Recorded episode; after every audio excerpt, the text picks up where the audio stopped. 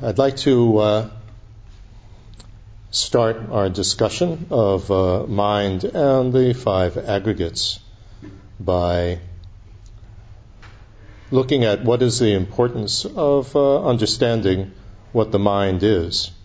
And reason for that is very simple. We all want to be happy and not to suffer, and we don't want to be unhappy. And the source of happiness, long lasting, enduring happiness, satisfying, and so on, is uh, not uh, material objects. It's not bodily pleasure, physical pleasures. I'm sure that not having a lot of money, we know that the more that we have, we just want more. We're never satisfied. We never have enough. And it's really the mind and our attitudes and our emotions that are the source of our happiness and unhappiness. So this is something that we need to look more deeply into. We need to understand what mind is and how it works in each moment. And we need to try to understand everything that makes up each moment of our minds. And that's what the five aggregates are uh, all about. It's talking about uh, all the emotions and feelings, and all the other things that are involved with uh, our minds. If we uh, understand how all of that works, then of course we're in a better position to be able to do something about it. We're able to uh, uh see what are the troublemakers in our minds, various disturbing emotions, and so on, and uh, we'll be able to then work on them if uh, we understand the various factors that are maybe weak in our minds, like uh, our attention or concentration, or we're getting sleepy all the time, these sort of things, then uh, we'll be able to know what to actually work on. So the more detail that we know about uh, all the components that make up our mind, then uh, we have a working basis for being able to actually deal with it. You know, make some change, make some improvement, work on ourselves. Uh, this is what Dharma is all about. Actually, on the most basic level, is working on ourselves, which means working on our minds primarily. And we do that on one level just to be happy ourselves, and on the other level, since we uh, are social animals, we live in communities and so on, and we're totally dependent on others for our uh, lives, in a sense, obviously from our parents, but uh, in uh, terms of uh, everything else, then we work on ourselves to be able to be of better benefit to uh, everyone else. So, in short, to be able to work on our minds requires understanding our minds, what it is, and so on. And all Buddhist uh, schools agree on what we mean by mind, what we're actually dealing with in our uh, spiritual practice. But there are many different ways of uh, presenting it and several different uh, analyses of how the mind works.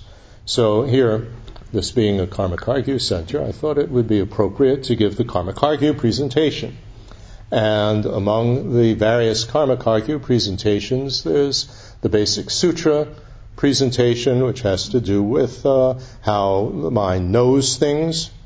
And uh, then there's a Mahamudra explanation, and there's also an explanation from a system uh, usually referred to in the West by the Tibetan name Namshe Yeshe, which uh, or Yeshe Namshe, whichever one it is, and uh, that is a system of uh, deep awareness and specific awareness, which comes from the third Karmapa's writings on Kalachakra Tantra, basically, the highest class of uh, Tantra in general, and Kalachakra specifically. So I uh, don't want to get things too overly complicated. Things are complicated enough. So uh, I think that uh, what is appropriate is to start with uh, and explain here the basic sutra presentation. And then, if uh, you want to go deeper, then of course you can go into uh, the other systems which are built on this basis. Mind in Buddhism, in general, is referring to mental activity. This is the first really important point to understand. It's the individual subjective experiencing of something.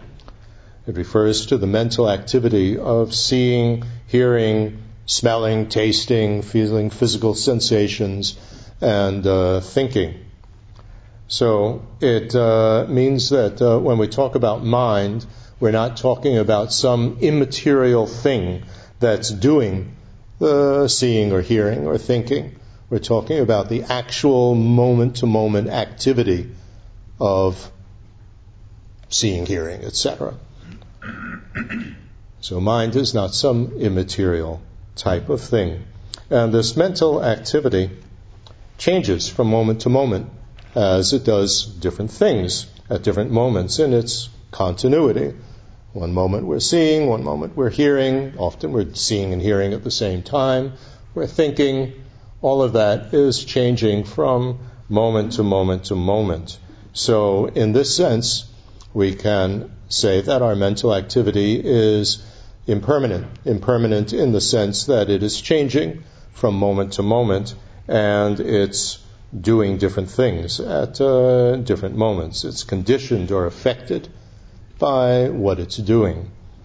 But uh, if you look at it from another point of view, if you look at it from the point of view of its essential nature, uh, which refers to both its conventional and deepest natures, then uh, what it is, how it exists, uh, what's actually going on there, the process itself, that always remains the same. So, from that point of view, mental activity, meaning the essential nature of mental activity, is permanent. It's unconditioned, it's unaffected by anything, it's not created by anyone. So, when we find these uh, or read these contradi- seemingly contradictory explanations, that in some places it says mind is impermanent, in other places it says it's permanent, you have to be careful not to understand that in an incorrect way. In uh, our Western languages, permanent and impermanent have two meanings. They can either mean eternal, you know, permanent in that sense, and Buddhism ex- accepts that uh, mental continuums are eternal. They have no beginning and no end. Uh, and impermanent would imply that has a beginning and an end, you know, it uh, is only temporary. So we don't think of in terms of, of that when we uh, hear the discussion of is mind permanent or impermanent. It's referring to whether it's static or non-static. In other words, does it change or does it not change? So its content and what it's doing in each moment is changing, but its essential nature of what it is is always the same, and how it exists is always the same, no matter what it's doing. That's not affected by anything. Mental activity is individual. It's another very important uh, point. We're not talking in Buddhism about some sort of universal mind or collective unconscious or anything like that. Although the conventional and deepest natures of mind, of everybody's mind, is the same, that doesn't make all minds into one mind. I always use the funny example of noses. We all have a nose, but that doesn't mean that we all share the great nose in the sky or uh, we all have the same nose. So it's exactly the same thing with uh, the mind. So my experiencing of something and your experiencing of something is not the same. Uh, they are different, but they are the same in terms of uh, they're both experiencing something. Okay? Let's take a moment to sort of digest what uh, we've uh, covered so far. What we've covered so far is that mind is mental activity. It's not something that's doing that activity. We're not talking about mind as some immaterial thing that's doing it. We're talking about the mental activity. And it changes from moment to moment, though its nature of what it is is always the same and it's individual.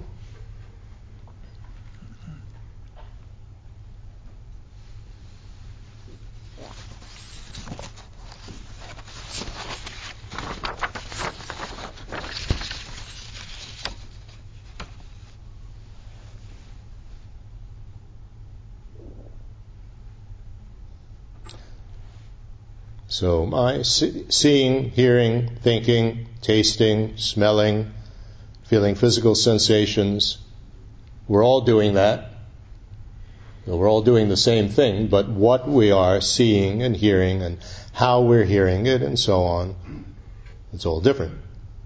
It's changing from moment to moment. But it's all mental activity.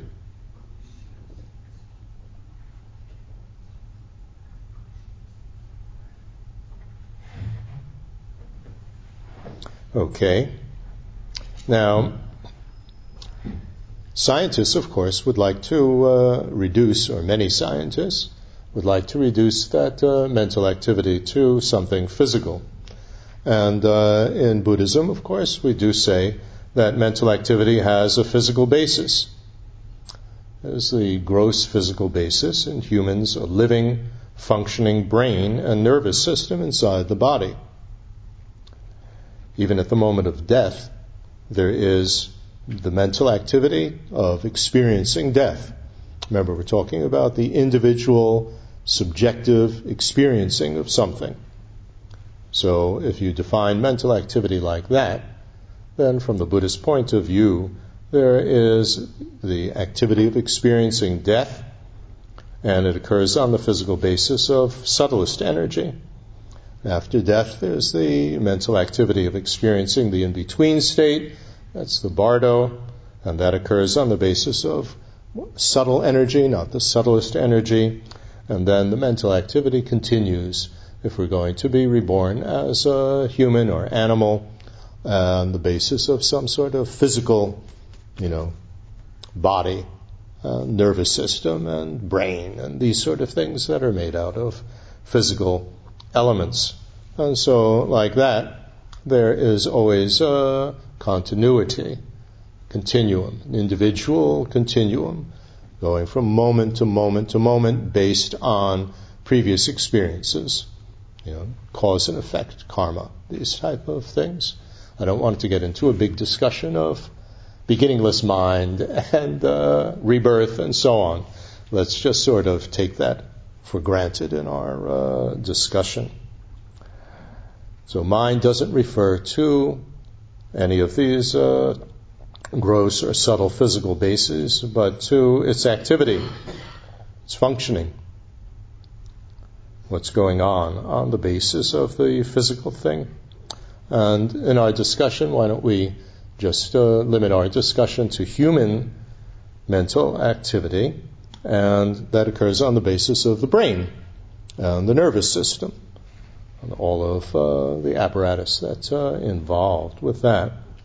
Uh, so we're not talking about stimulating a neuron in a petri dish or something like that, but uh, we're talking about a living, functioning brain and nervous system. So if you think in terms of that, then there can't be mental activity without a living, functioning brain, can there? Can there be mental activity, talking about humans, if there isn't a physical, functioning, living brain. No. And there can't be a living brain, functioning brain, without some mental activity. I mean, even if you think on a uh, more subtle level, if there are brain waves going on, that's mental activity. If there's mental activity, there are brain waves. So, in that sense, uh, the activity of uh, the activity, the mental activity, and the functioning of a basis are inseparable.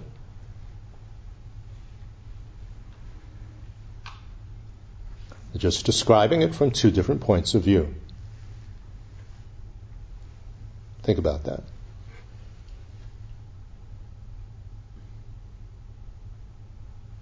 If the brain is functioning, what's going on? It's mental activity. Seeing, hearing, thinking, unconscious mental activity of keeping the body, heart beating and stuff like that. Isn't there? And if there's mental activity, are brain waves. It's a brain and a nervous system that's functioning at least on some level. So it's not contradictory.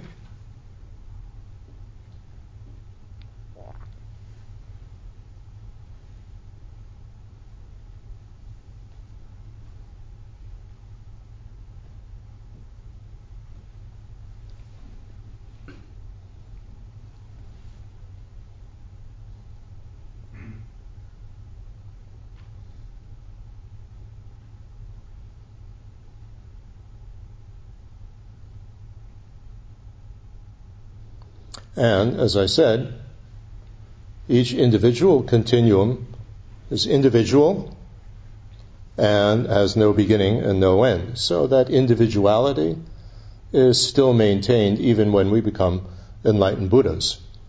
It's not this, uh, uh, one of the Hindu images that's used is uh, all rivers flow into the ocean and they all become one. That's not Buddhism. That's one form of Hindu thought. So even in uh, when we become enlightened, we still retain our individuality. Shakyamuni Buddha is not the same as Maitreya Buddha. We're individuals. That's demonstrated by the fact that uh, different people have the karma to be able to receive the teachings of Shakyamuni Buddha, and some people don't. They have the karma uh, the connections to be able to receive teachings from Maitreya Buddha. So that's why we all pray to uh, be reborn at the time when Maitreya Buddha comes. So that demonstrates that they are different. Although their attainment is the same, their understanding is the same, their omniscience is the same, their compassion is the same, nevertheless, they're individuals. Yeah. So by individuals, you mean like, uh, but still they lose their ego, right? By individual, do they st- they lose ego? Well, we'll get into that. They lose ego in the sense of, you know, imagining that they are concrete me existing independently of everything else, and that there's something inside me that makes me me, and as an individual. Okay, so but there's still a person. Yeah, I understand. But isn't the Hindu like thought of all rivers flowing into one exactly that? That you you you're still like the wave coming off of the ocean, but you lose the ego. No. Well. At least that's my understanding. So. Right. I mean, there is that explanation that all rivers flow into the ocean and it all becomes one in the ocean. Meaning but, uh, pardon? So, meaning that you're dropping the ego. Meaning that you're dropping the ego.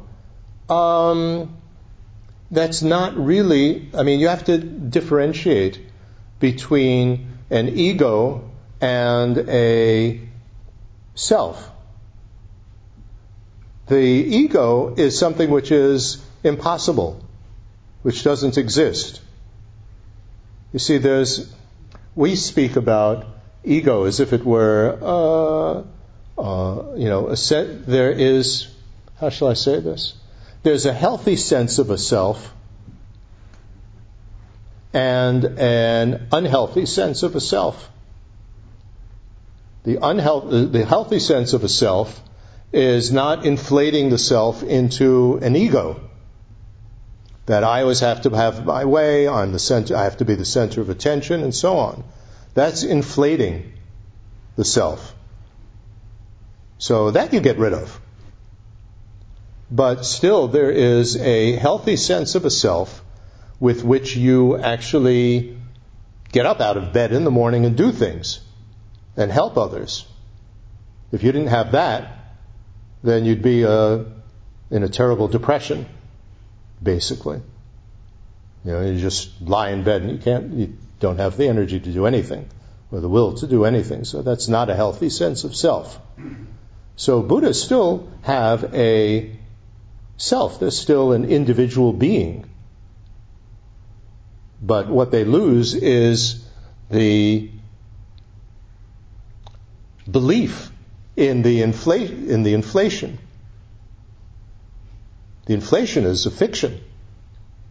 You know, the inflation into an ego, that's just your imagination. And then you believe it. So you have to be a little bit careful when uh,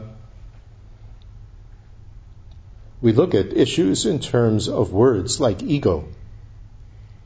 You know, that's a Western word that has quite a Western meaning, you know, within the context of Western psychologies. And in Buddhism, if you put it in Buddhist terms, then it's much easier to see what's going on. If you leave it in Western terms, you tend to get confused because you bring in Western associations with it which are not really relevant to the discussion.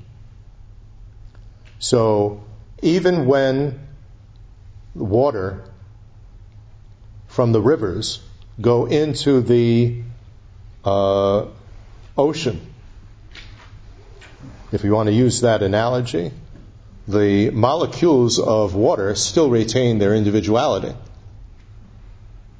That's my point, exactly. And I think like the Hindu perspective is what you're saying and not what you said in the beginning. Right. So that's why the Hindu perspective may be that. That's why I said some Hindu perspectives, not all, obviously. okay, let's get back to our topic which uh, took off from the point that Shakyamuni Buddha and Maitreya Buddha are not the identical beings, they are individuals. I'm not you. And, you know, we don't become soup, you know, a mixture and, uh, like that when we become uh, enlightened. Sort of like that. Anyway, the want to take a moment to digest that since we've had a bit of a discussion on it.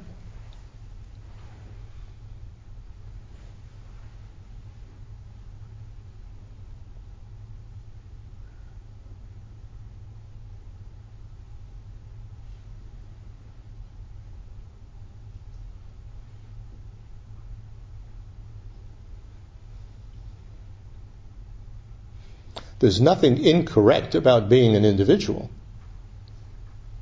You get into trouble when you think, I'm something special, and I have to prove it, and I have to defend it. Then you're inflating your individuality. I'm something special. You get rid of that, still an individual. I'm still me, I'm not you.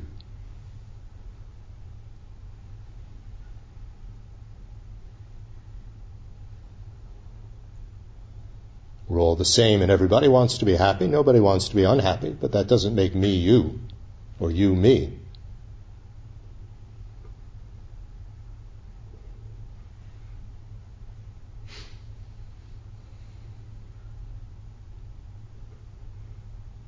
Does it?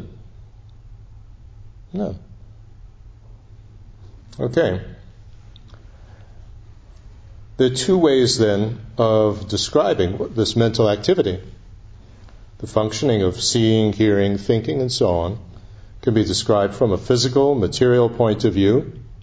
So the transmission of neural energy and biochemical exchanges in a neural network, if you want to get scientific about it. So that's one way of describing the mental activity. And the other is the individual's subjective point of view. From that point of view. So we can describe it from a materialistic point of view or from an individual subjective point of view. Both are referring to the same phenomenon, the functioning of mental activity. But uh, they can be differentiated from each other from two conceptual points of view from the scientific point of view and from the Buddhist point of view. They're talking about the same thing. Think about that.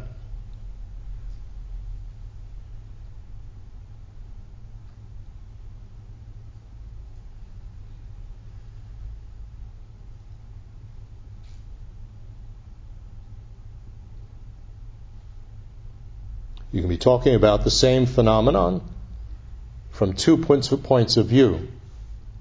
Both can be valid. Like I can call, you know, you can call any object by a word in one language or about a word in, with a word in another language. Both are correct. Aren't they? So just because there's a scientific point of view, materialistic point of view, doesn't negate that there's also a subjective point of view. That's what Buddhism is talking about. How you describe that mental activity from an individual subjective point of view. And you'd have to say that they are non dual. Non dual doesn't mean that they're identical. Non dual means if one is valid, so is the other. Both are equally valid. That's a very important point, especially in any discussions with uh, very materialistic scientists. To say that we, Buddhism is not refuting science. We're just describing what you are describing in physical terms from a subjective point of view. And that has as much validity as the materialistic description of what's going on.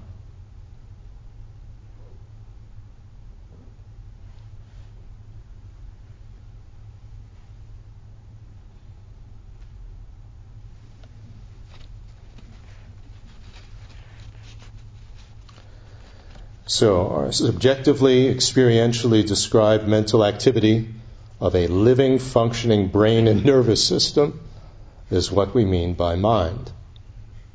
Say that again. The subjectively, experientially described mental activity of a living, functioning brain and nervous system is what we mean by mind. And mental activity always has content. You can't just be experiencing. You're always experiencing something. And there can't be something that's being experienced without there being the experiencing of it. There's always, always content, and that is a very important point in terms of understanding non duality.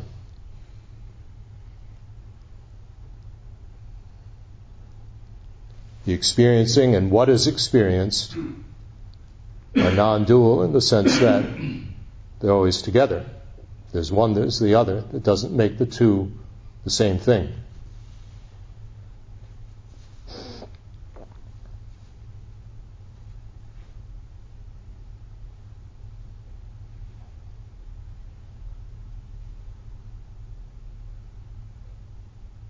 Right? Good.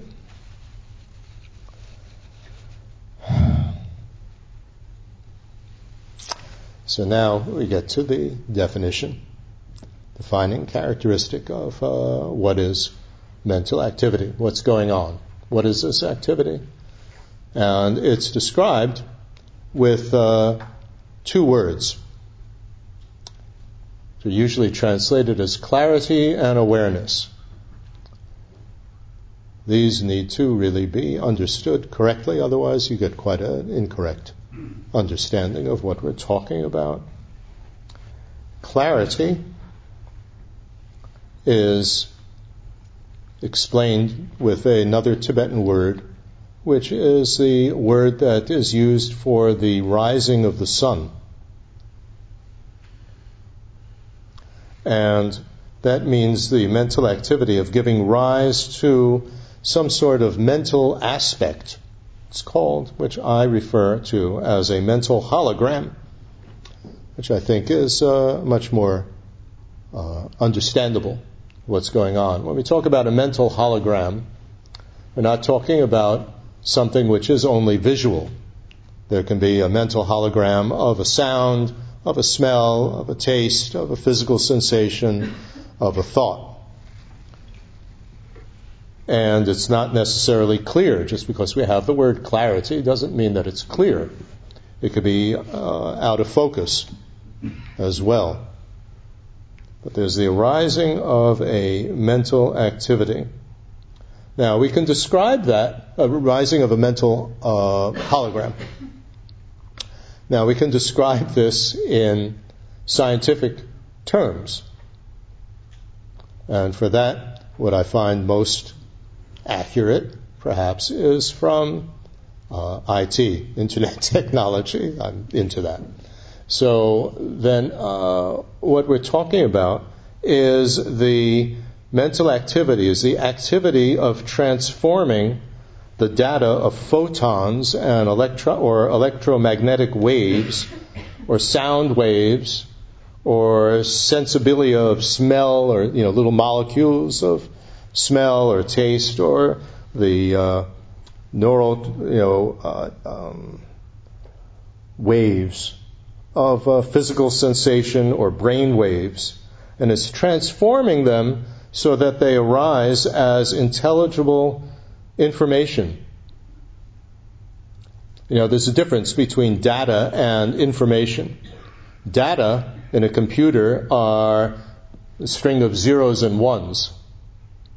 And information is when that is transformed into something that is usable or understandable. And this is exactly what mental activity does by analogy from a scientific point of view.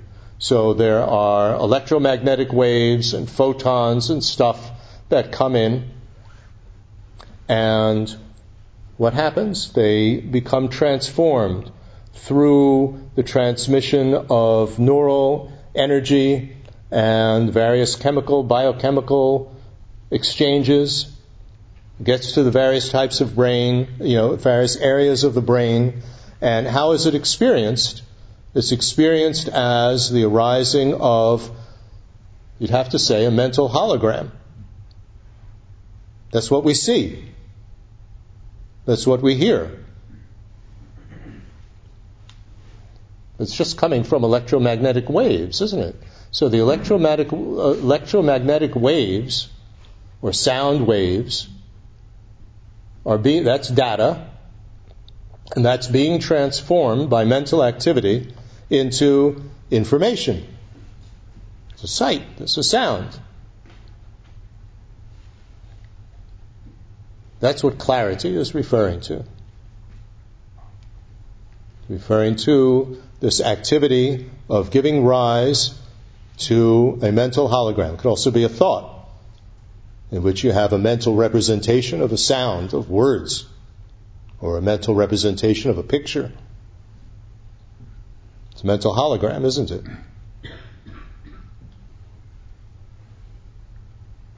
There's a whole scientific book written about the holographic universe.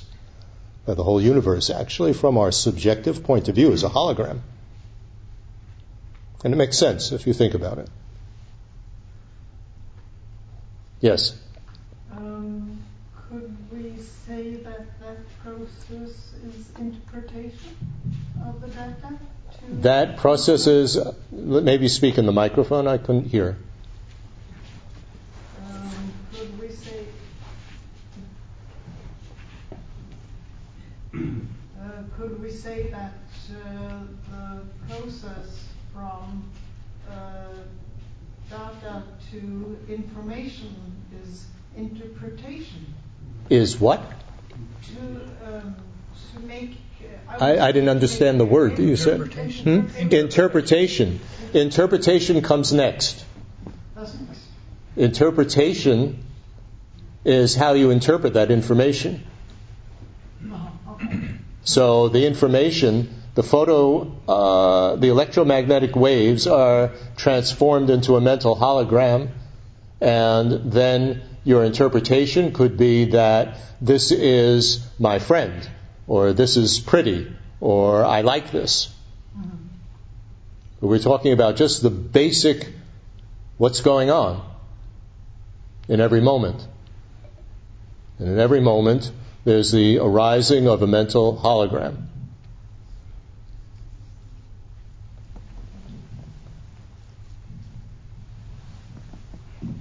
And the mental activity displays that information as a hologram. Like the computer displays it, the zeros and ones, into an image on the screen. Really very similar.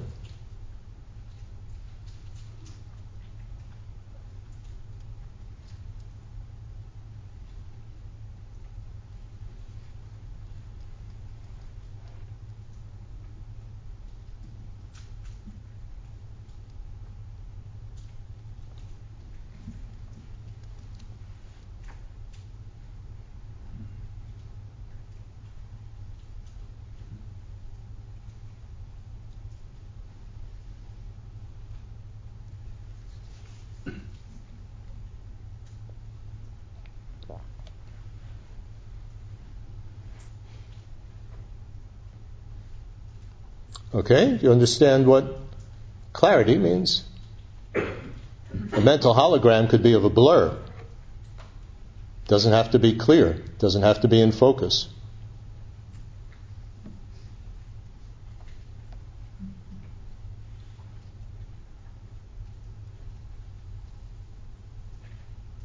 Okay, that's clarity. Then the second word of the definition is awareness how it's usually translated, and that is uh, explained with another Tibetan word, which means an engagement. And so it's a cognitive engagement. Cognitive or cognition is the most general word for any type of mental activity. So it's not necessarily conscious. Could be unconscious. You know, we have unconscious hostility, these sort of things.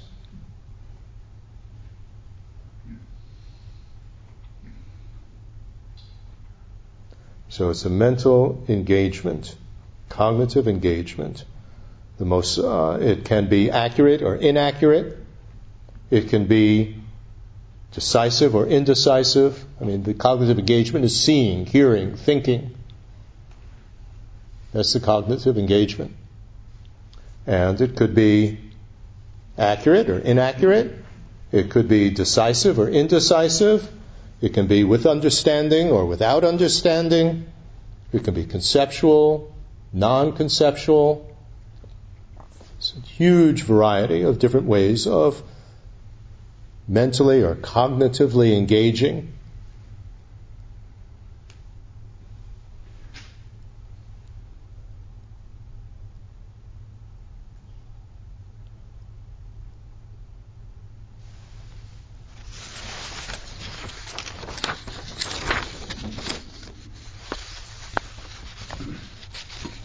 So we have the, the giving rise to a mental hologram and a mental engagement, cognitive engagement.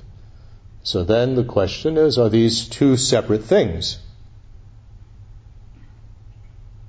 Is it that first there is the arising of a mental hologram and then you see it?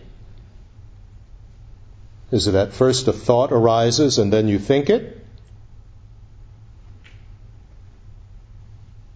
That doesn't make any sense, does it?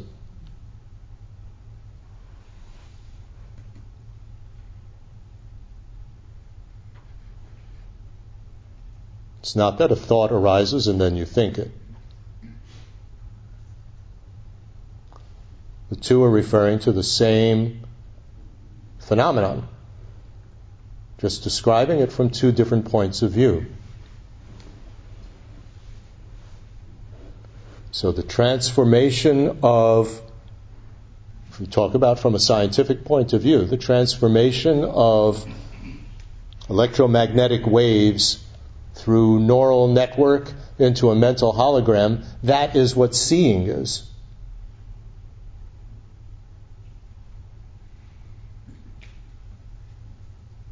It's the transformation of that data into mental hologram of a sight. That's seeing. Hearing. It's the transformation of sound waves into a mental hologram of a sound. That's what hearing is.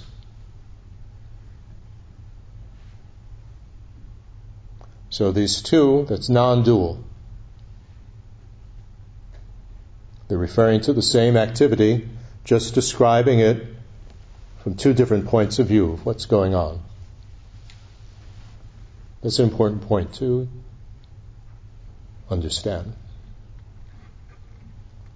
So it's not that first mental hologram arises and then you see it or you think it or you hear it.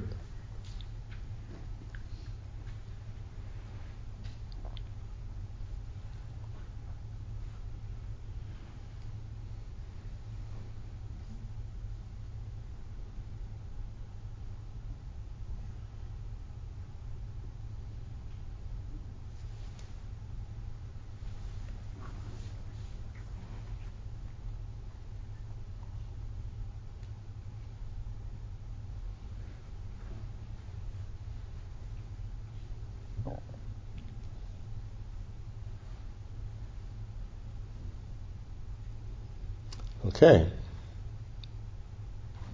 Then a very important point is that there's, you know, what's the relationship between the self and mental activity? And there's no independently existing me findable inside the material brain or inside some immaterial mind that uses the brain or mind like a machine to see or think things. That's a deceptive appearance. You know, this deceptive appearance of a little me sitting inside our heads, talking. That's the voice that uh, is going on in our minds all the time. What should I do now? Well, let me think of something. I'll use my brain in order to think of something like it's a machine over there. It might feel like that. But that's a deceptive appearance. There are cartoons like that. but that's not what's actually going on, is it?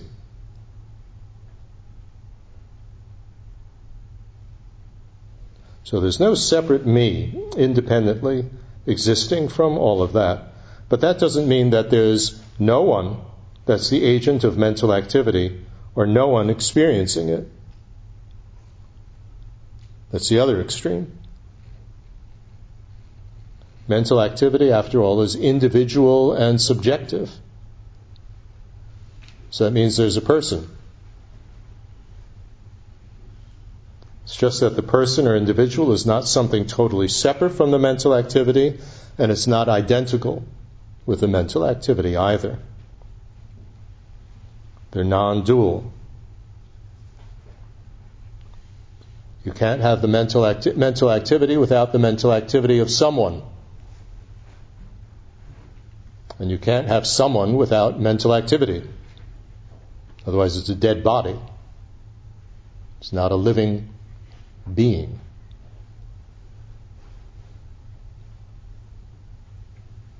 There's a living being, there's mental activity. There's mental activity, there's a living being, a person, an individual. The non dual. There's one, there's the other. Not the same, not different. Not totally different, not totally the same.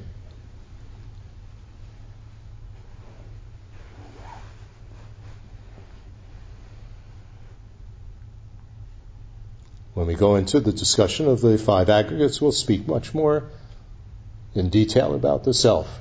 But just in general, in terms of mental activity, it has to always be the mental activity of someone.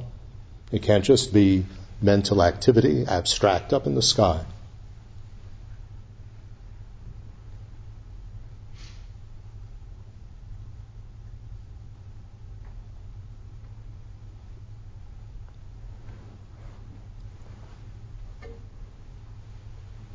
And the last point about mental activity is that it is multi-part. There's seeing, there's hearing, smelling, tasting, feeling physical sensations, thinking. There's all of that, but they're accompanied by many mental factors. And these mental factors are, some of them are mechanical ones, like interest and attention and concentration, these sort of mechanical factors that are there. And then there's also feeling some level of happiness or unhappiness. It's part of uh, experiencing something. And there's also various emotions. Some are constructive, like love or patience. Others are destructive and disturbing, like anger or attachment, greed, these type of things. So our mental activity is multi-part. It's made up of many, many different factors.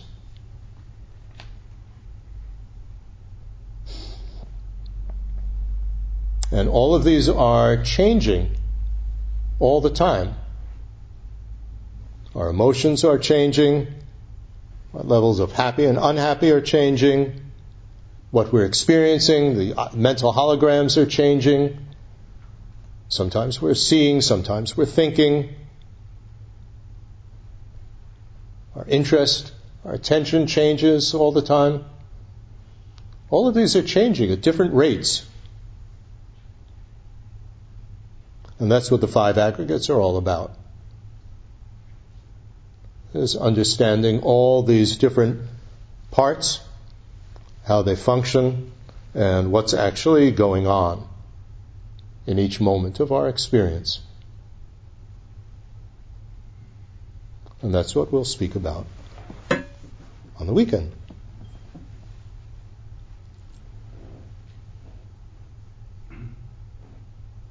So, review, we have mind is referring to mental activity, individual, subjective experiencing of something. It's individual, that means that there's always someone that's experiencing things. And that's one way of describing the mental activity. We can also describe it from a mechanical, biological point of view of what's going on with the brain and the nervous system. Just two different ways of describing the same activity.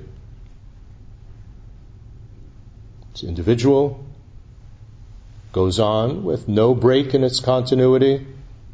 Whether we're asleep, whether we're conscious, whether we're unconscious, it's still going on at some level. And Buddhism says it goes on through death and in between period and rebirth and into enlightenment, has no beginning, no end, nobody created it.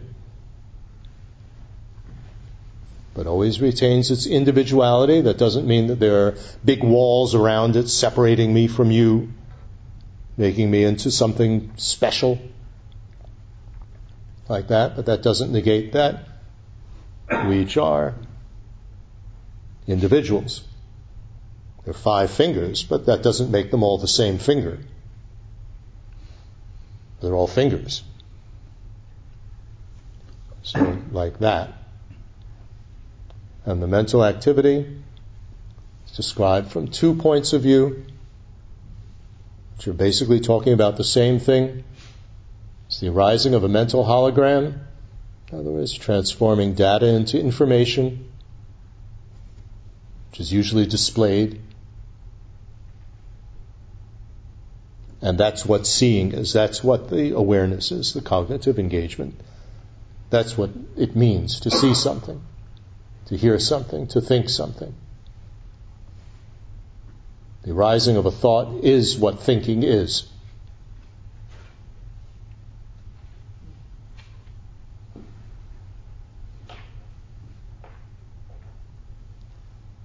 That's mental activity. And because it is multi-part, it's in, you know it has together with it emotions and feelings and all of that, plus mechanical factors, attention and concentration and interest and all of that. Then if we understand all the parts of what's going on and that they're changing all the time, then we can affect it.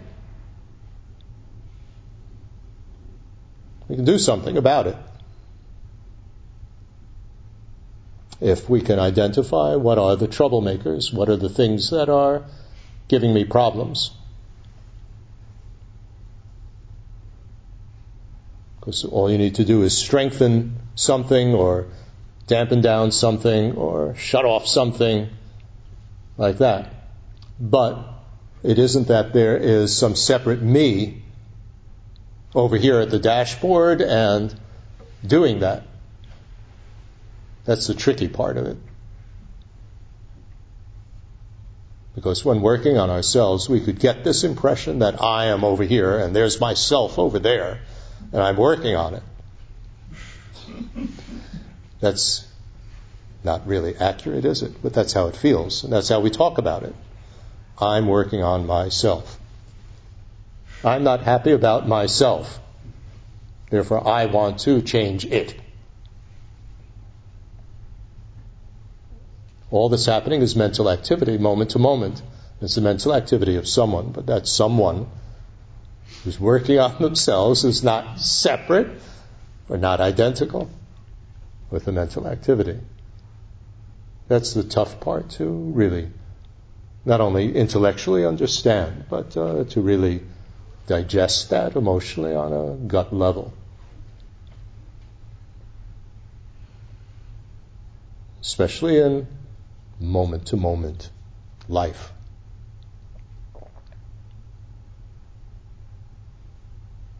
Okay?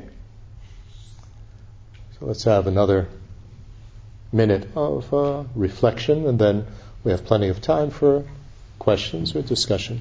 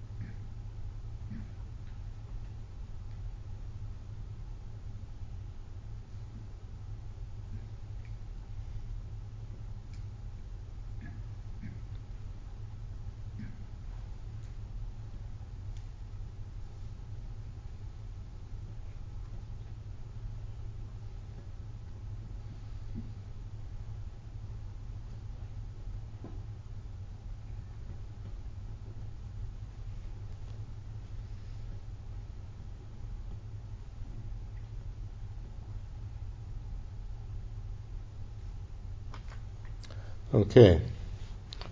So whether we are going deeper or not into Mahamudra and Dzogchen and all of these more sophisticated, uh, complicated systems, advanced systems, they're all talking about the same thing. This is the basic of what mental activity is. Mahamudra and Dzogchen are talking about this, just going much more deeply into, into the topic. This is the foundation. So it's important to understand it. So, what questions or comments do you have?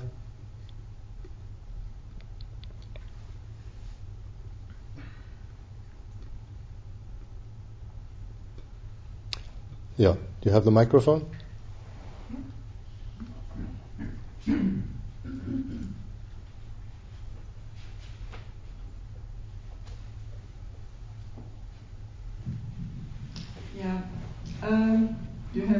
Yeah.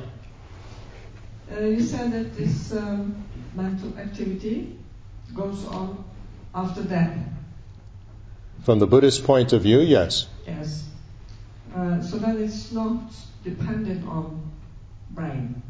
It's not dependent on the gross physical elements of the body, but there are subtle elements and then subtlest element.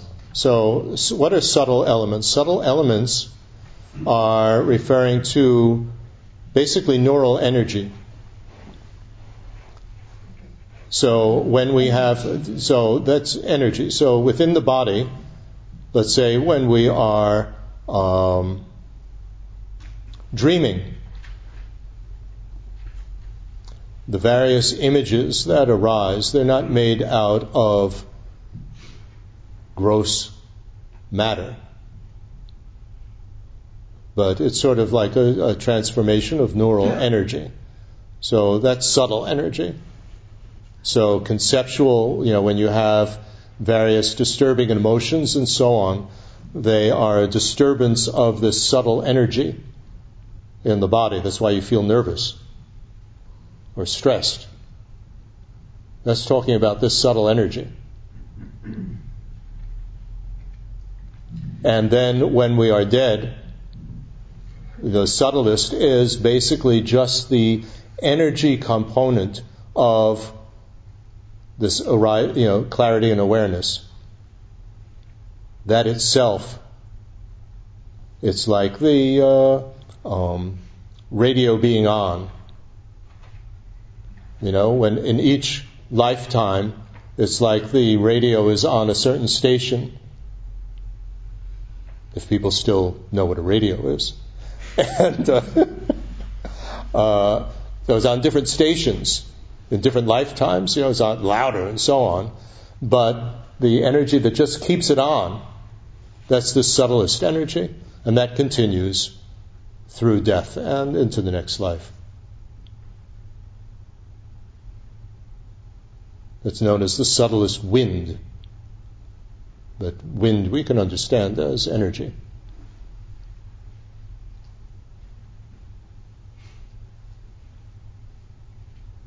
Yeah. Can you pass the microphone, please?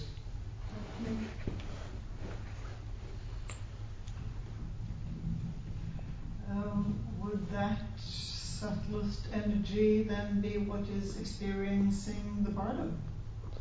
Is the subtlest energy what we're experiencing in the bardo? In the bardo, it is the it's another form of subtle energy. It's a little bit more gross than that.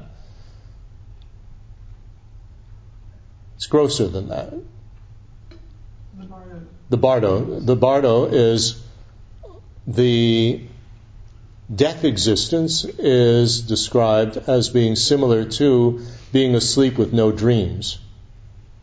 And bardo is described as being like dream state. So there are images arising. And that's with subtle type of energy.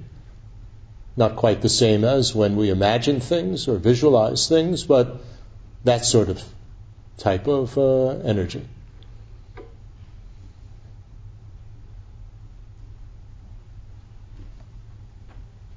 Okay.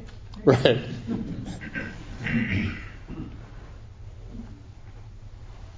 Anyone else? Uh, Yeah. You pass the microphone?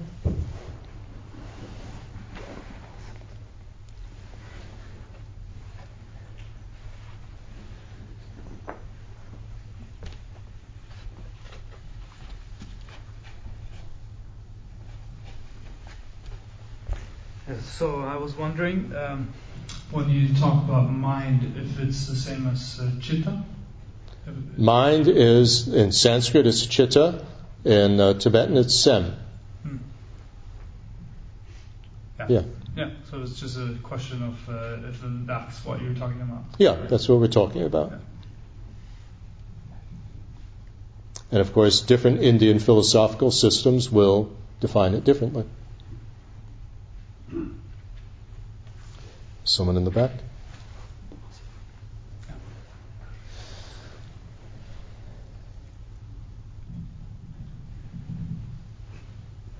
Yeah, I, was wondering when you were talking about uh, the fact that science describes mental activity just from a different perspective as Buddhism, if and, and the discussion about whether or not brain activity produces consciousness, which is sort of the materialistic scientific worldview, that do you mean to say that those two are complementary and or, or not? I was just wondering. Well, what it the rather than saying, as science might, or some scientists might say, that uh, brain activity produces consciousness, if they even accept that there is such a thing as consciousness. Brain activity is consciousness, is the Buddhist point of view. Not that the brain activity produces it, but they're just, they're the same thing. That is consciousness. Or unconscious. I mean, the unconscious is included in consciousness. But it's also more than that in terms of what we were just talking about the subtle mind and the experience. Right. Well, the subtle mind, the point being that brain activity, neural activity, there are different levels of physical phenomenon that are involved. There's the gross level of the brain and the nerves, the nervous system, but then there's a subtle level of neural energy. So there's both a gross and a subtle thing that's going on. And then you can speak even on a more subtle level of electrons and electron current and, you know, there's neural transmitters, there's, there's all sorts of different levels of what's involved. They're not contradictory. But does that also entail that, for example, karmic patterns can be sitting in the brain? I mean, what we carry from life to life. Does karmic patterns? Yeah, I mean the patterns that we carry from life to life that they also manifest sort of as patterns in the brain. Well, yes. Uh, there is going to be a physical, in each lifetime, there will be a physical basis that is going to be appropriate for supporting the uh, ripenings of karma that are going to, that have been activated at the time of death in the previous lifetime. So if the package of what is activated is the mental activity of a fly, then what will come from that is the connection of that mental continuum with the physical basis of a fly.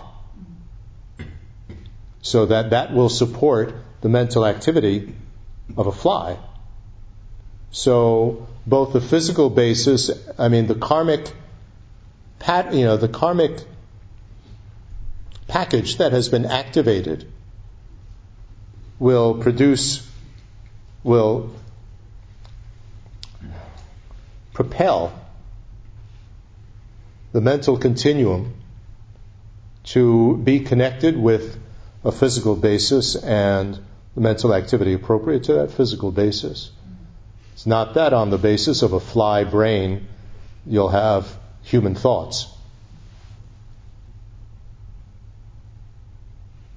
And we're not going to be, you know, smacked with a fly swatter as, you know, and, and crushed as a human. So we're not going to experience what a fly could experience.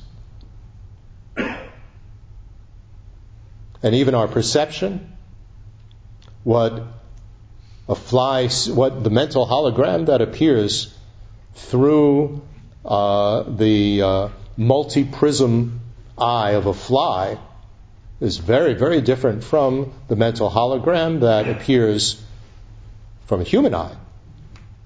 So then that becomes a very interesting question. Which one is correct? They're both correct. So that starts to question what is actually out there. But if you think in terms of electromagnetic waves, you know, reduce it to that, then it's not a problem that uh, fly eyes will and fly brain will make, uh, you know, the appearance of one type of mental hologram and a human apparatus will give rise to a different hologram. They're just processing the information differently, processing the data differently. I'm sorry. It's very interesting when you start to think of it in terms of data and information and the device with which uh, that data is transformed into information. Then you can understand the fly and the human, and the fish.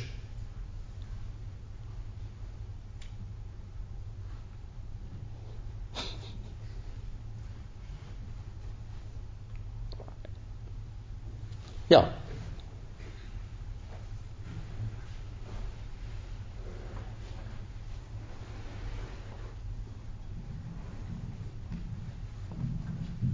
Um, a bit less uh, esoteric, I think.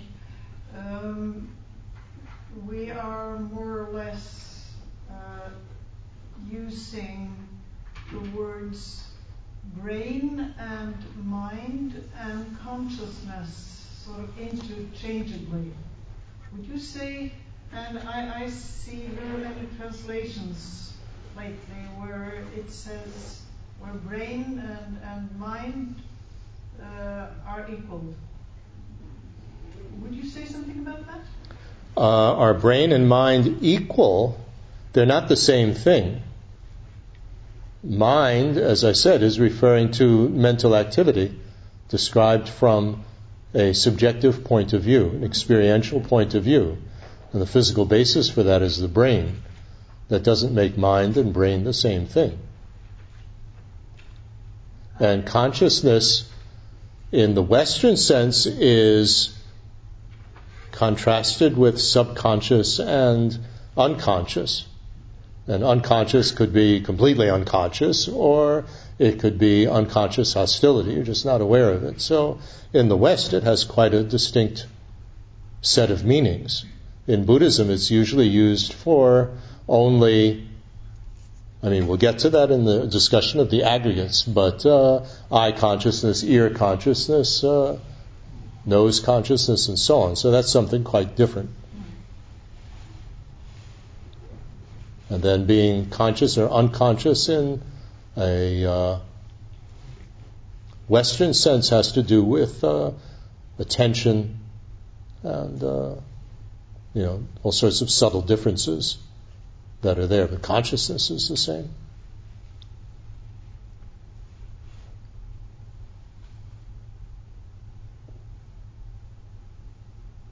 It was like that.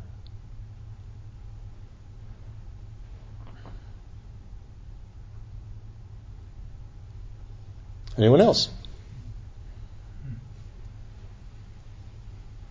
Yeah. Or did you just change positions? yeah, you have a question?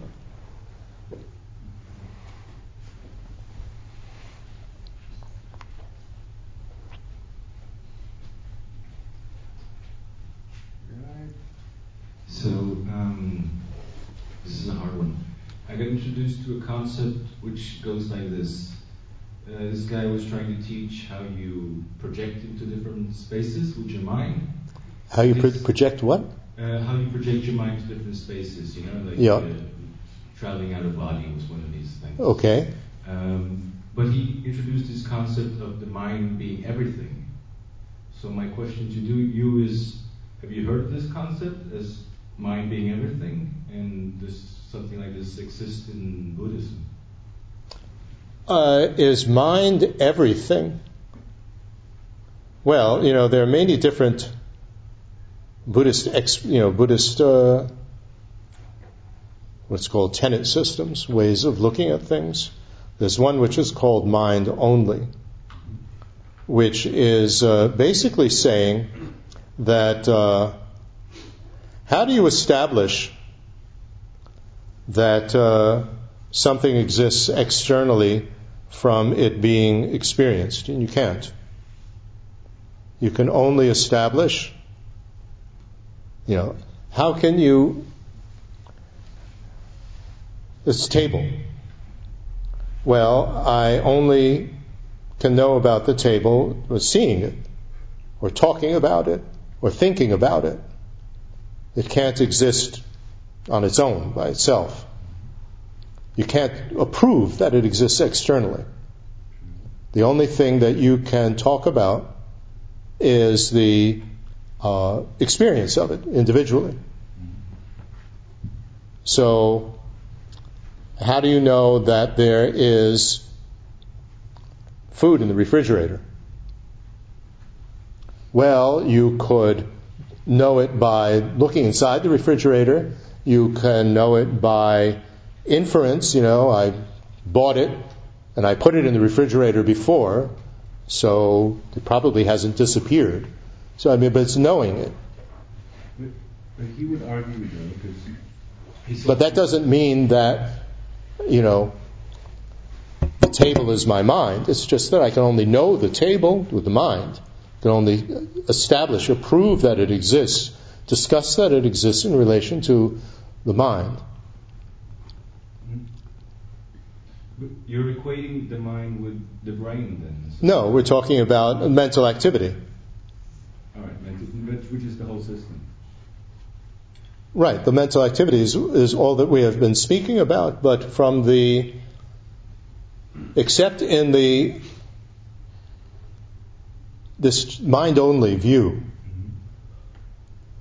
which I'm not even sure. I think within the mind only view, there are some that say, really, there's no external phenomenon, really.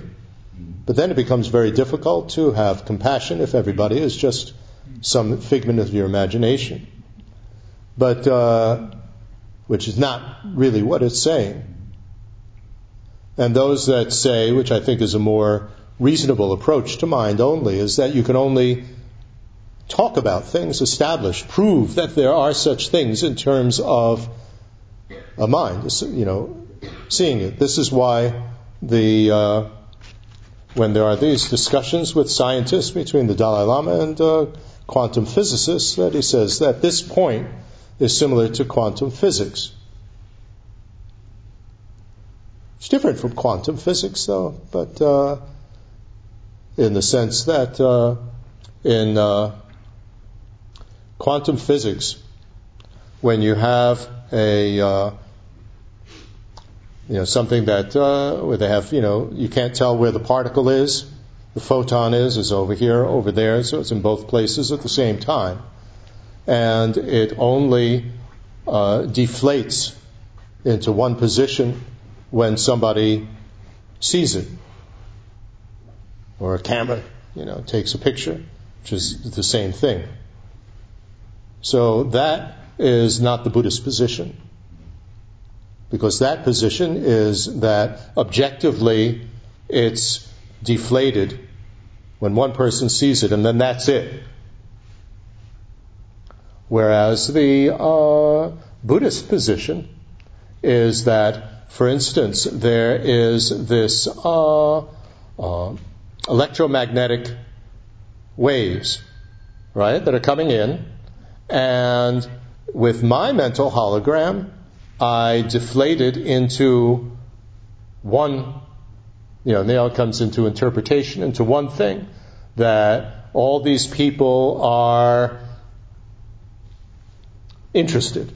Or somebody else could deflate it into all of these beings in front of me are aliens from another planet that have just taken on the form of humans and are basically going to eat me or something like that. So, I mean, everybody would deflate this, the electromagnetic waves into their own personal hologram. So that's not quantum physics, but you know, in general, the fact of the relationship of mind with matter is, or energy, is similar to quantum physics. But that doesn't make everything mind.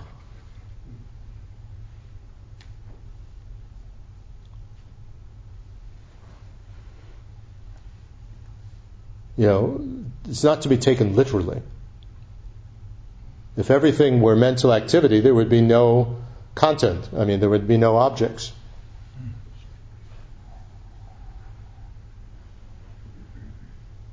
Yeah.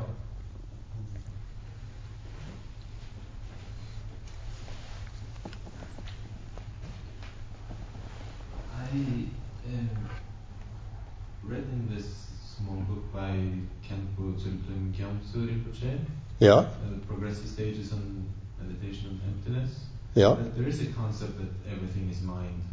And he discusses this uh, with these exact words. Uh, but I understood it as what you said, it's a, a mental picture or an, an analogy, not to be read literally. Okay, there is the, the mind only. You want to get into the Chittamatra point of view. Mind only is saying that um, what we experience, that the, it's talking about what's called the natal source. What is the natal source? Like um, the oven is the, is the source from which comes a bread, or the womb is the natal source from which comes a baby. So, what is the natal source of what we perceive? And they're saying that other points of view, not mind only, says that the objects, let's say, let's keep to our uh, electromagnetic waves, are coming from an external source, and the mental activity is coming from an internal source, from mind. And what mind only is saying is that you can't prove that those electromagnetic waves are coming from an external source because you can only talk about it in relation to mind, talking about it, or seeing it, or dealing with it. So they say that they're talking about the mental hologram, where that comes from.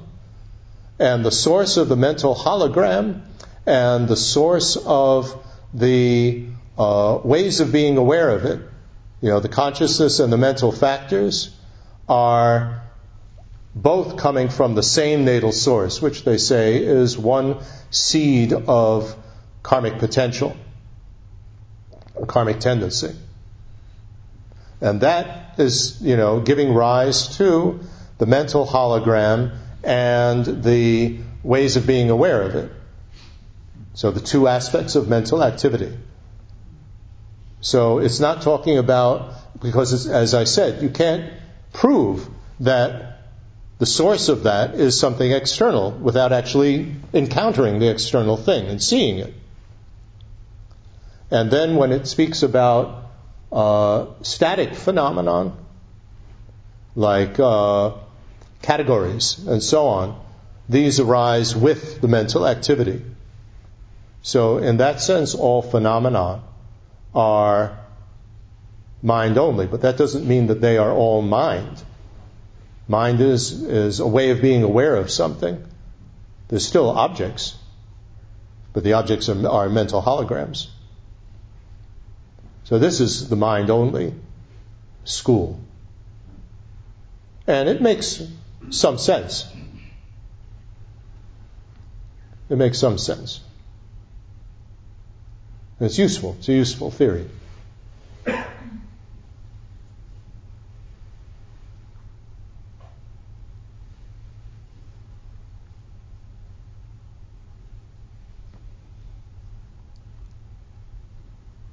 You know, especially if you translate it into, you know, actual situations.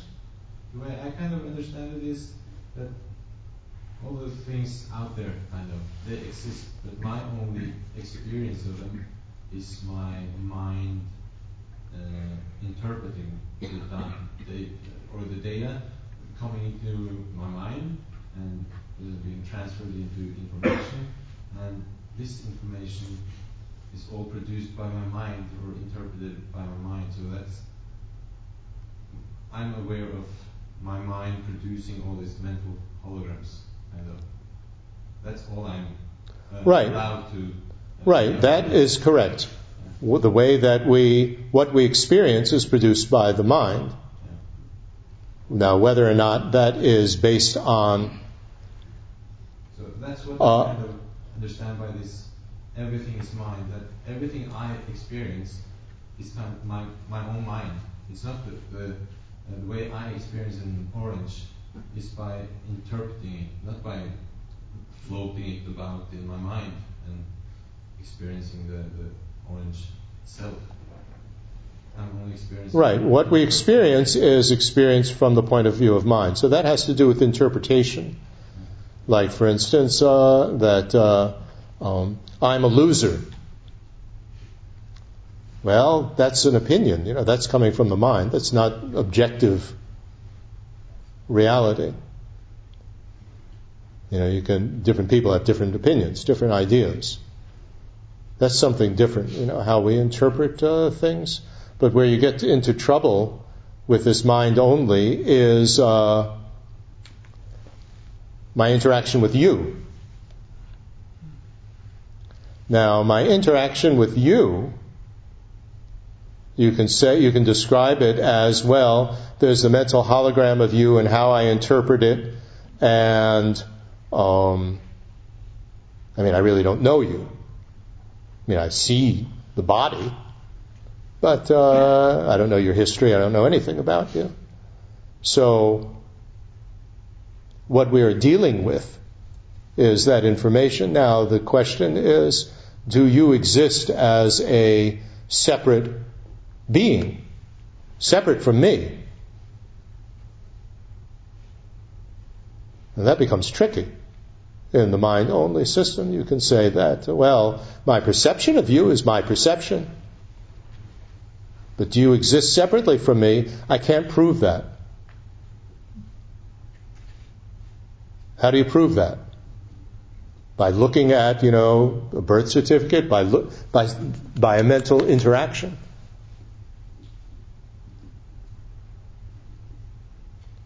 So that's where it starts to make some sense. But nevertheless, that to take that to the extreme, as some do, that you don't exist at all separately, that's a difficult uh, thing, especially for the development of compassion. Yes, and I think Khenpo uh, Rinpoche he, he clearly clearly refutes its, this concept of uh, solipsism. Uh, yes, um, in, in, this booklet I refer to he clearly refutes the, the, the concept of solipsism, solipsism as some kind of. Yeah, well, Chittamatra is not solipsism. Madness. It absolutely is not narcissism, you know, not solipsism, that I'm the only thing that exists. Certainly not. But what I'm saying is that there's the danger in that way of thinking of going to the extreme of saying that I'm the only one exi- that exists.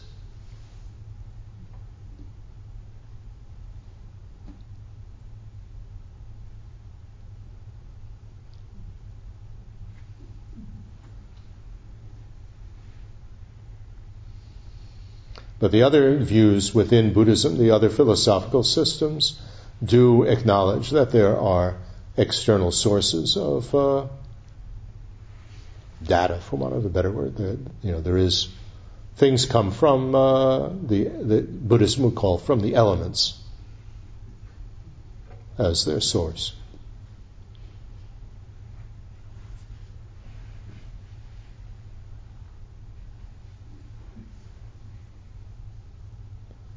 But we'll get to this in the uh, Karma Kagyu explanation of it.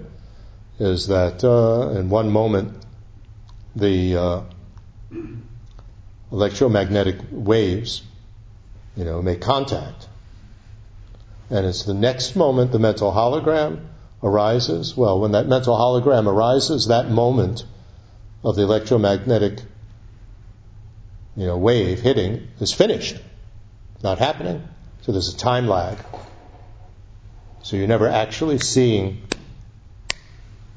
you know, instantaneously, simultaneously what's happening. There's always a microsecond of time lag.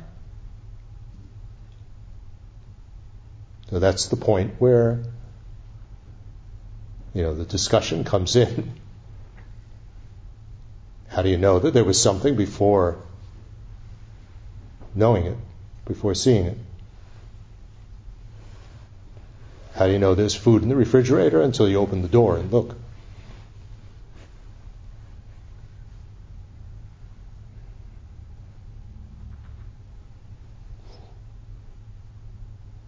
Anything else?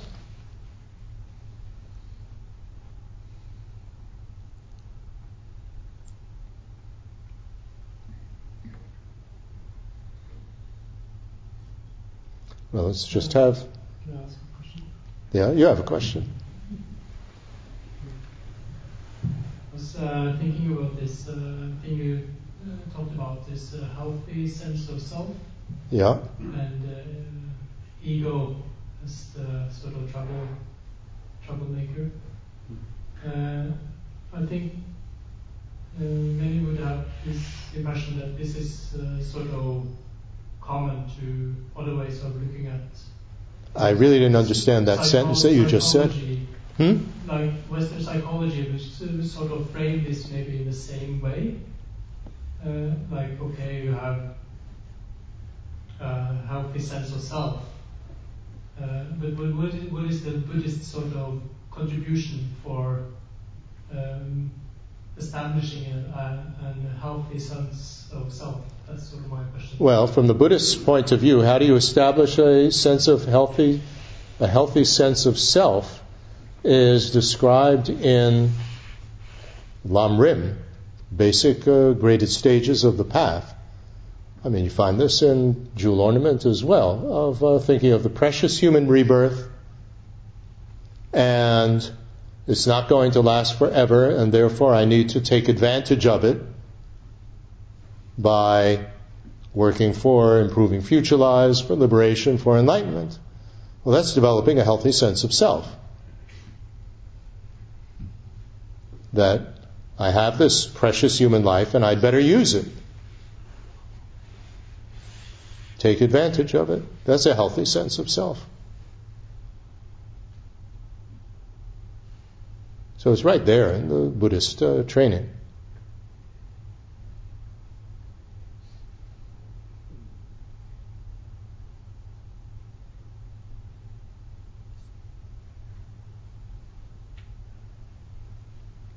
Anything else? Yeah.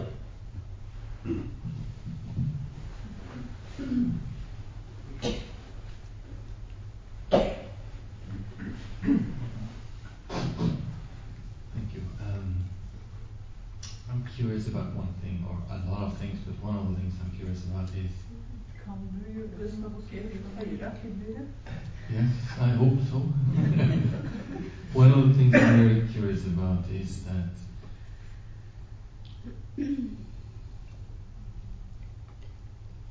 when I think about becoming the watcher of what I'm doing, Mm-hmm. it's and and also becoming the watcher of what is going on in the mind. If I understood you correctly today, then there is the brain that watches the mind. No. No, because if I can make it an example, um, maybe foggy, but I try. If I look myself in the mirror, I can see the fact that I'm getting older. Inside myself, I feel young. Who is watching? Who is watching? You're watching. I'm watching, but I have two pieces. I, I mean, I can see, and my interpretation is that I'm getting older. Right. You see the differences. Okay, so looking at the mirror and, and the, looking at the mirror, we are commenting that I am getting older. So then you, I mean, this we get with the analysis of the five aggregates. This is why the five aggregates are so important. There is uh, basically what's happening is that uh, uh, first of all you're making a dual appearance of you know the me and you know the image that uh, that you're looking at and identifying first of all with the body. I am the body. I am getting older. The body is getting older. Beginningless mind. I mean, the point of older and so on is meaningless. um, body is getting older, and what it is. Uh, um,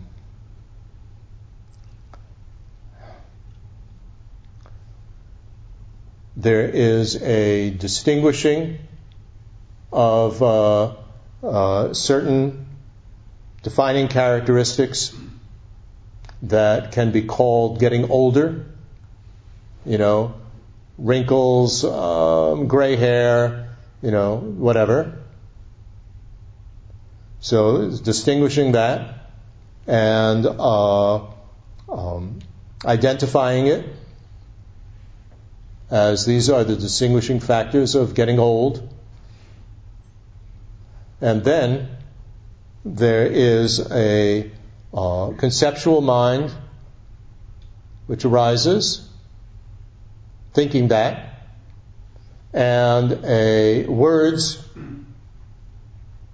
that are designated on that thought, and mental hologram representing the sound of words, and the me, which is there, so there's a me experiencing it, identifying falsely the me as being identical with the sound of those words, mental words, as if there's a me existing separate from everything else that's actually talking. But there isn't.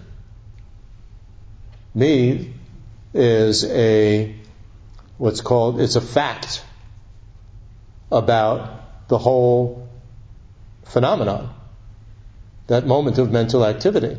It's a fact about it that me that's thinking, me that's seeing, me that is the, the image. So are there all these different me's or there's just one me? There's just a fact about it. So it's not separate, it's not different from it, it's not identical with any of the parts. Like that, so you analyze. And then, of course, there's the judgment on top of that. How terrible, I'm getting old. You know, as opposed to, oh, how interesting, I'm getting old.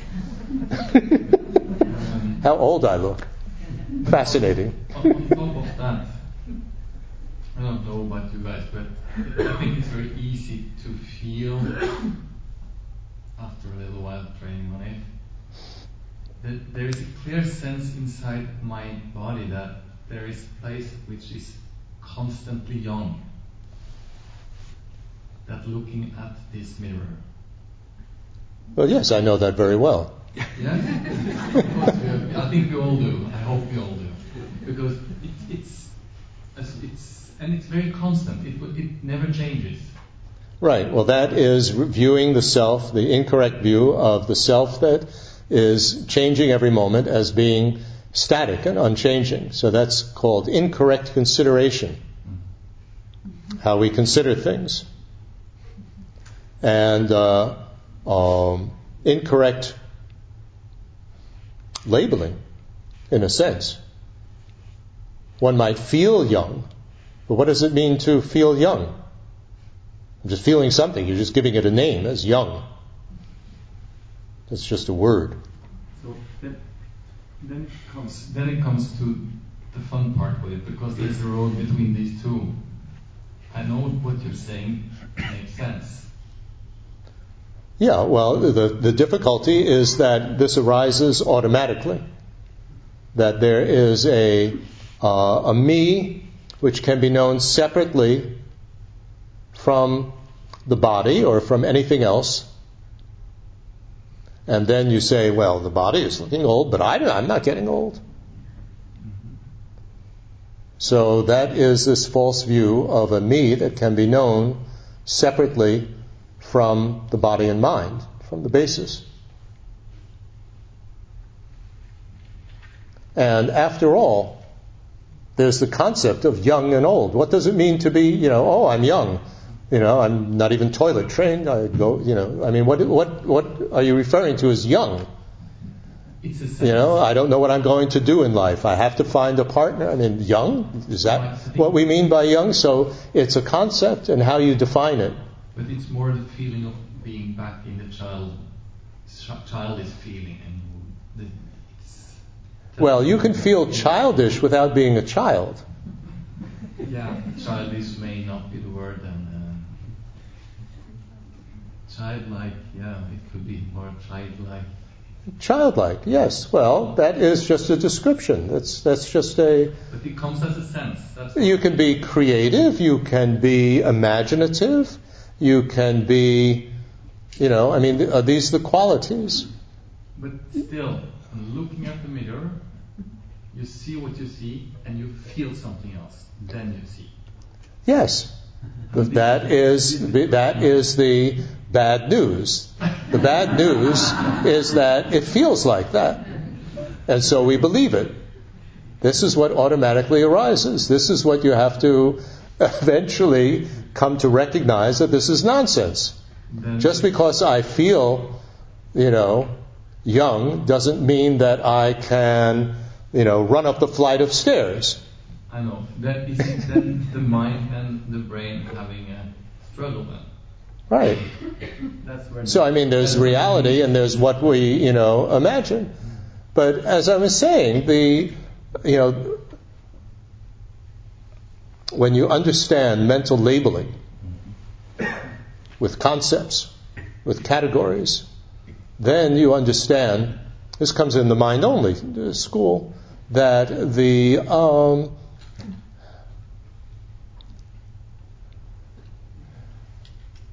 you can label anything in different ways.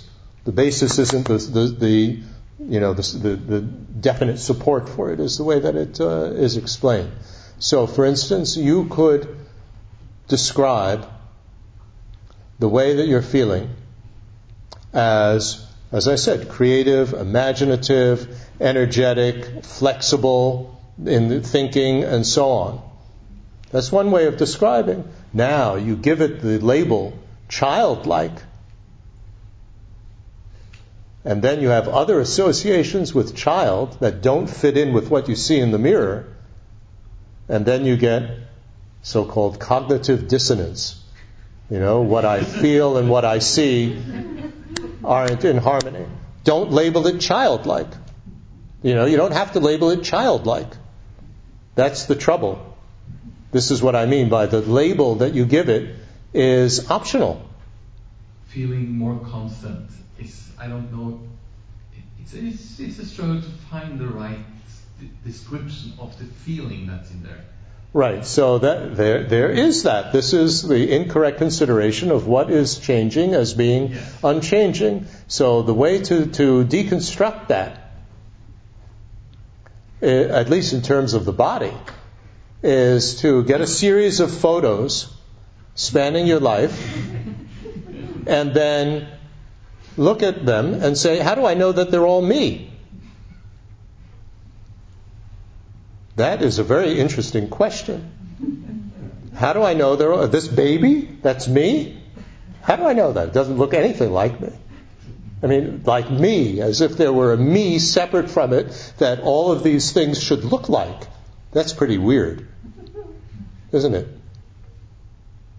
So, the me is changing moment to moment to moment. I mean, this is what we have to try to understand that the me, the self, is not something which is static and unchanging. And the problem is that it feels like that. You know, I went to sleep last night and I got up in the morning and here I am again. You know, voila, you know, the same me. Here I am. Well, it's not a completely different person, but it's not identical. So these are, you know, the philosophical things that one ponders. But still, there is one thing inside that feels constant, never changing. There's one thing inside that feels constant and never changing. What? I'm curious. Pardon? It could be fun to find that out. To find out. Well, it's a myth. It's a myth, is, is what you find out. Because that thing which is constant, you feel insecure about.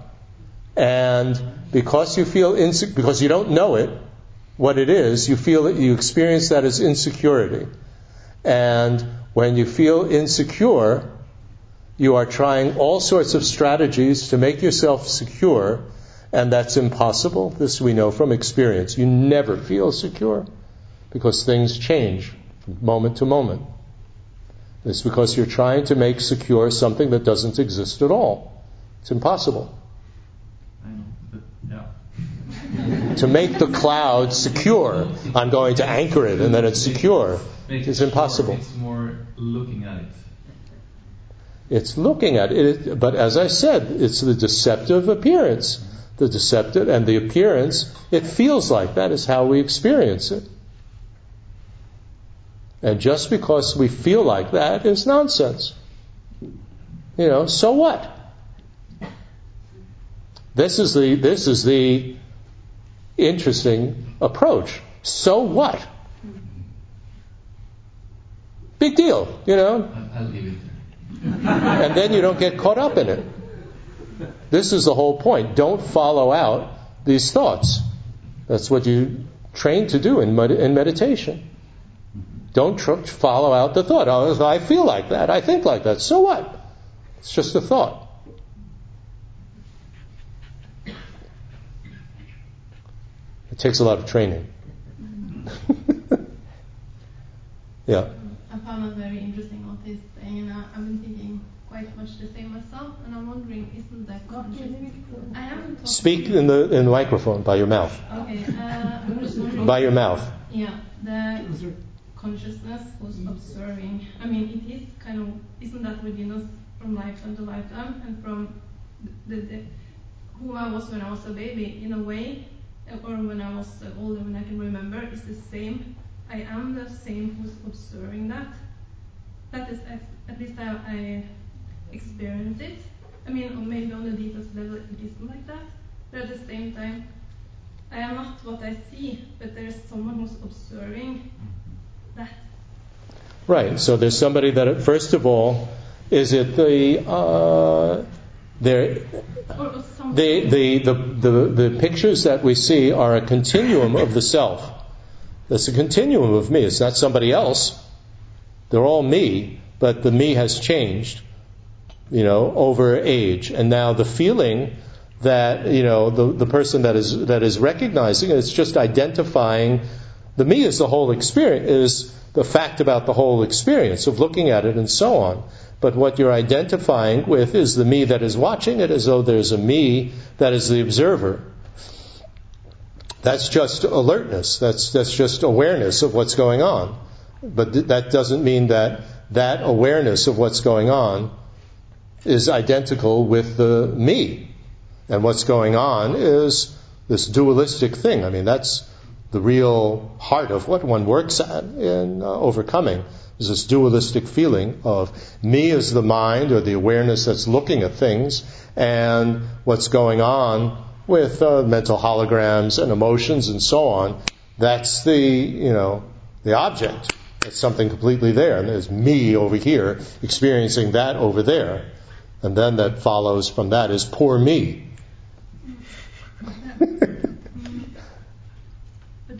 I mean, you don't.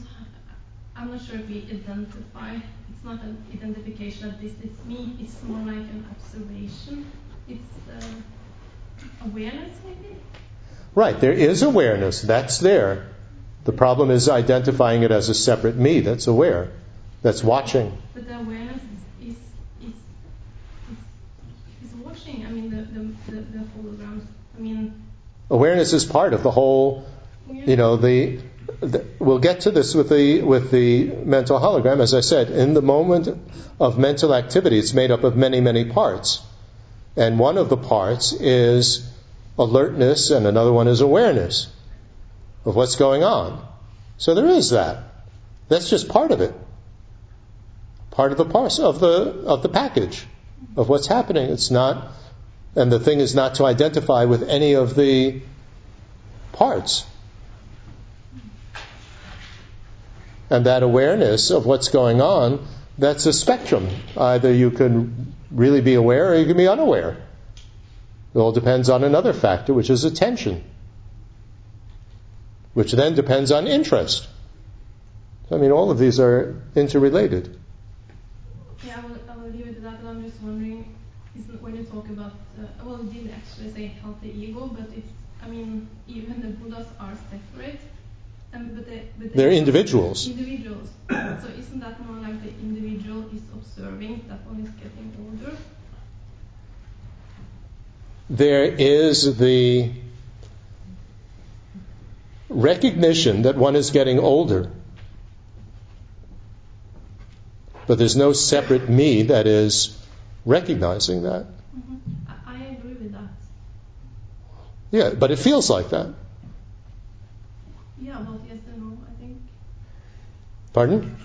Yeah, it kind of feels like that, but not necessarily. It doesn't have to do that.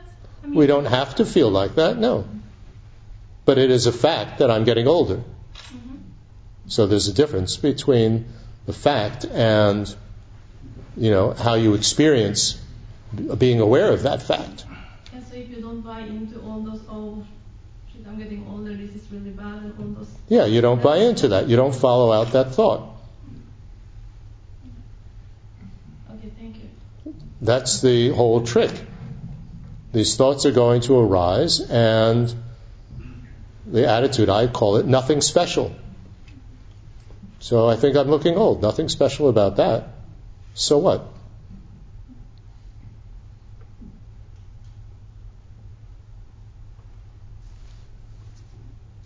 Okay, so let's end with the dedication. We think whatever understanding, whatever positive forces come from this may go deeper and deeper and act as a cause for everyone hmm. to reach the enlightened state of a Buddha for the benefit of all. Hmm.